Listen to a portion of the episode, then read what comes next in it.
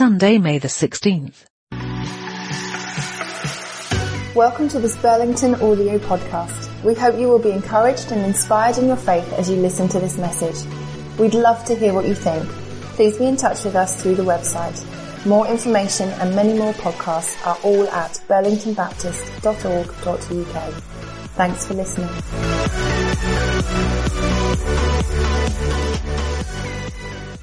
Good morning, everyone. If you're wondering about our in-person gatherings, then we're back.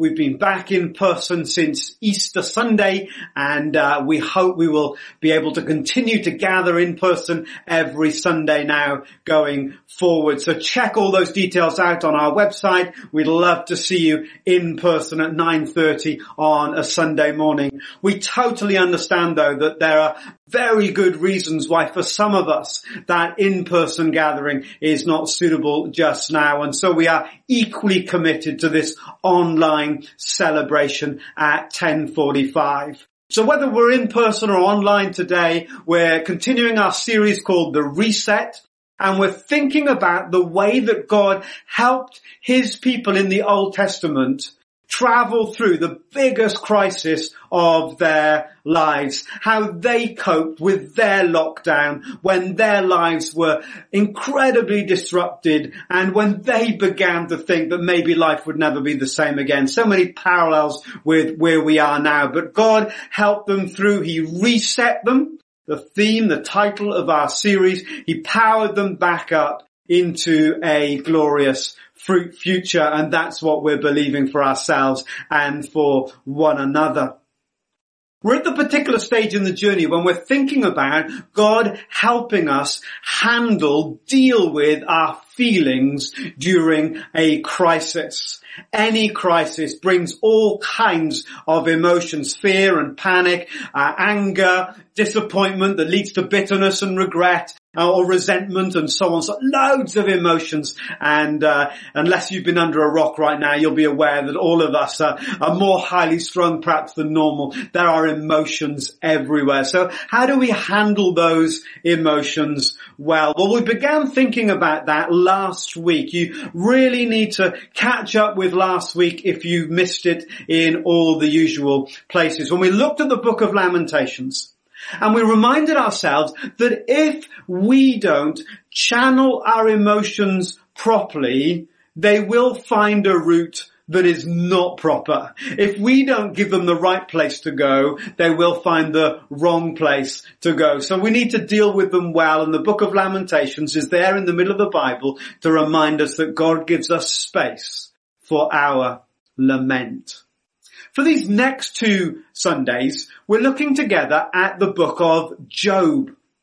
Job is another one of these books that kind of stands outside of the history. It's there to make some significant points to help us journey through this time, a bit like the book of uh, Jonah that we talked about, and Ruth to a certain extent, and Esther that we haven't looked at yet, and others beside that kind of don't so much fit in a particular chronology, but teach principles that help us as we journey through these times of crisis, and this crisis in uh, particular.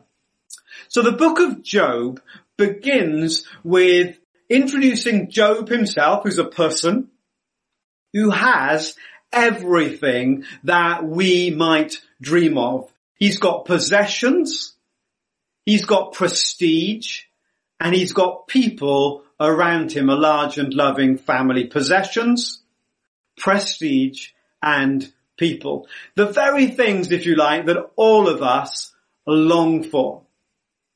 And then suddenly, out of a clear blue sky, he loses everything. In one day, he loses the lot, including his ten children that are killed. It is an overwhelming tragedy that Job faces. And the question the book of Job begins to ask and to answer is how does Job respond in the face of suffering? And how should we respond in the face of our suffering? When we hear about Job, there is probably one question that comes to all of our minds. Why? Why did that happen? The Bible tells us that Job was a righteous man. He was a good guy. Why did that bad thing happen to this good guy? And we say that so often, don't we? Why did that bad thing happen to that good person? Why? But God has a different question. We might be asking why, but the book of Job is teaching us that even in the midst of suffering, there is a better question that we need to be asking. And we find that question earlier in the Bible, in the book of Deuteronomy, when it makes very clear that the primary question that God is asking is whether we love Him. Love the Lord your God with all your heart, soul, mind and strength. Do you love me? In fact, centuries later, when Jesus was asked, what's the most important commandment? What's the most important question? What's the, what's the big deal? Jesus had no hesitation in saying, love the Lord your God with all your heart, soul, mind and strength and your neighbor as yourself. Even in the face of suffering, and that's what we're introduced to here, and I'll explain why in a moment at the book of Job, we might be asking, why has this happened? But God's asking a bigger, more transcendent question. Do you love me? What's the connection? How do those things go together? Well, the book of Job helps us to understand, I think, how these things go together. Because we are given a little bit of the backstory about what's happening. Uh, and I don't think we should draw huge conclusions about the nature of God and the nature of, of Satan. There's a lot of a lot of anthropomorphism in these uh, chapters, so that these these beings are given kind of human characteristics. It's not altogether helpful to draw too many conclusions, but there are some key principles here that are there in the scriptures to teach us. You see, Satan is making the point to God that the reason Job loves him, loves God, is because God has given him all of these great things. That if we had possessions and prestige and people, then surely we would love God. If we had everything that was good about life, then we would love God. And that's what Satan's saying. You, you can't point to, to Job, and Satan's saying this to God, you can't point to Job and say, look how much Job loves me, because he's only loving you because his life is full of the good things that you provide. And God says, no, Job loves me anyway. Watch and see. And then that calamity. One day out of a clear blue sky, Job lost everything. How did he respond? The Bible tells us that Job responded in love to God. We call that worship. Job wasn't put off from loving God because he'd lost everything. In fact, this is part of the secret. Job's love for God was bigger, more transcendent than everything that he had lost. And then as you go into chapter two of the book of Job, the whole cycle repeats itself. Satan says, yeah, but if you take Job's health away and, uh, and his marriage fails, then, then he'll stop loving you. And that's exactly what happened, that Job became sick and his wife struggled with all that was happening with them and, and longed that Job would curse God, but Job wouldn't. And he goes round the cycle again. But Job continues to love, to trust, to worship, to honor God, even though everything that he had had been taken away. It's a remarkable story. And so, who won? We can see that Job's love for God defeated Satan. It proved that Satan was wrong. Satan had said to God, do you know what? Job only loves you because of the good life. If you take away the good life, then Job will no longer love you. And God said, look, watch and see. And Satan was defeated by Job's love for God. Now, when we are full of the question why, And that builds resentment and anger and bitterness and all those things that are in so many ways so natural and normal. But if that's all we hold on to, if that's all we repeat, if that's all we rehearse in our minds and to one another, what we are demonstrating is that we love the things that we've lost more than we love God himself. Now I totally understand that that seems like a very hard word. And in so many ways it is. And please don't take this out of context of the other Sundays where we've been looking at uh, uh, this journey of suffering and how we respond to it, especially last week and next Sunday. Nevertheless, at the heart of what Job is bringing to us is that when we suffer, it creates an opportunity to prove whether our love for God is bigger than everything else. Whether we really do love God with all our heart, soul, mind and strength. And when Job loved God like that, despite all he'd gone through, Satan was defeated. Which means that if Job hadn't loved God with all of his heart, Satan would have, well, perhaps small w, Satan would have won. Job would have aligned himself with the enemy.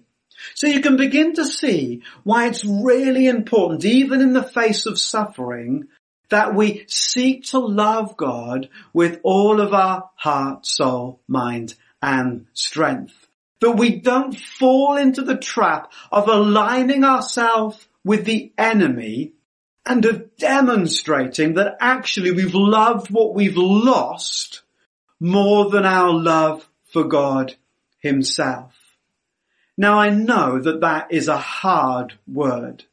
And I totally understand, both personally and professionally, the huge, immense suffering that so many of us have experienced and that is common, too common in our world today. So I don't say any of this glibly or lightly, but I think if we're faithful to scripture, we need to recognize that when we are demanding answers, when we want to know why, why has God allowed this suffering? Why has it happened? This isn't fair. Why didn't it happen to someone else? Why did it happen when, when that person was so good? Or what have I done to deserve this? When we're asking our why questions, God is quietly, gently, lovingly, and we'll see this more next week, lovingly asking us a different question.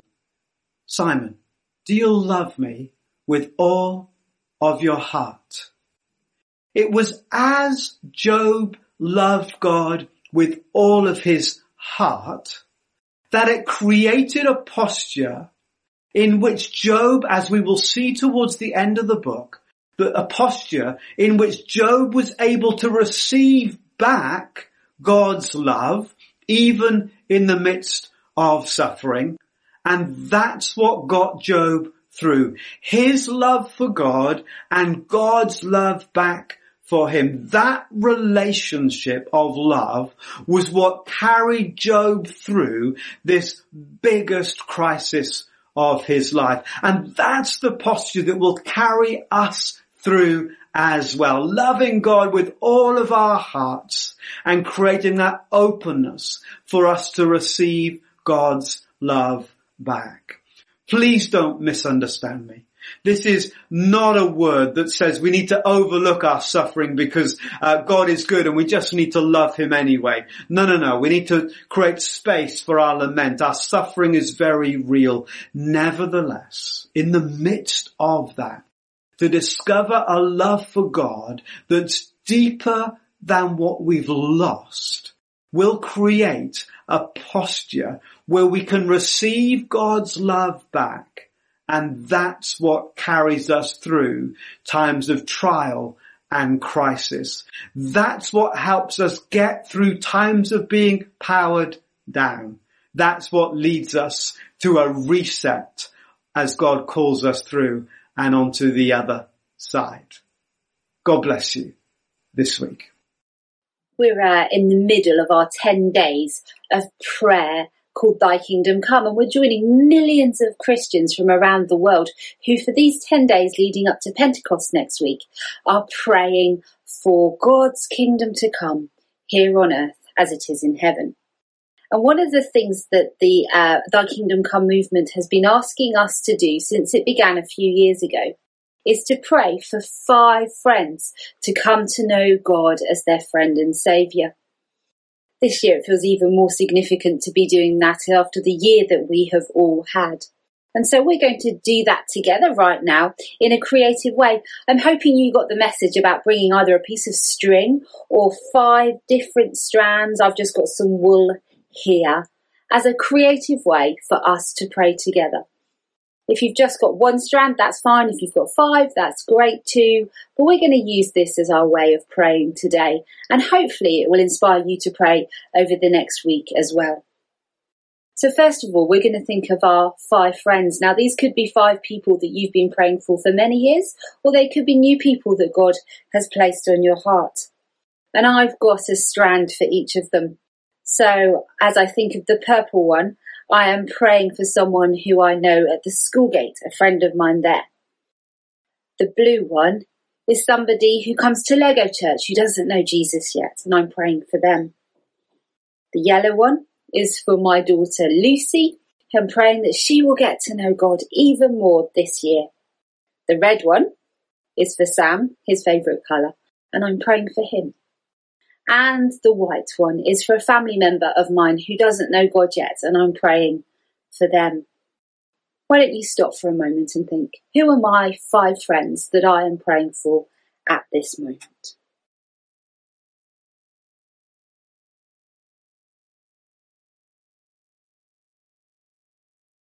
And now I'd like you to take your piece of string or your collection of strings, and we're going to make five knots in them as we pray together five knots to remind us of each five persons. So let's start and pray together. And as we're praying, let's put five different knots into our piece of string. Father God, I want to thank you that you love me and that you've been with me for this last year. I pray for my friends that I have named and I ask that they will know your presence with them today. Some of them have faced really hard times in the last year in health or in circumstances. They might have lost friends or family members. I pray for the hard things that they are facing right now. I pray that even right now, Lord, they will know something of who you are.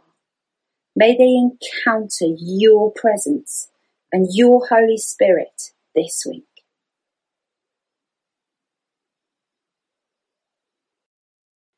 And Father God, I pray blessing on my friend. I pray that they will feel blessed by you, that they will remember with thankfulness the good things in their lives. But most of all, Lord, I pray that you use me this week to be a blessing to them. As I pray for them, may I bless them. As I see them, may I serve them and love them. But most of all, Lord, help me to have the courage to speak of you and to share the love that we have together with our friends. Help me to be bold and brave in sharing your story and your love. In Jesus' name, I pray for my five friends and I pray they come to know you better this week and that you will use me to help them know that they are loved. In Jesus' name, Amen. And now I'm going to encourage you to take your piece of um, material, whatever you've done, and just tie it round your wrist. You only need to leave it there for this week. But as you have that round your wrist, I'm hoping that it will lead you to pray every single day for those five friends, trusting that God will answer our prayers, trusting that God will meet our friends, and trusting God that He will use each of us to share His love with these people. So, let's have this as a reminder to pray this week and let's share the stories of what God is up to either on our social media or do get in touch. Love to hear how your prayer for your friends is being turned into action.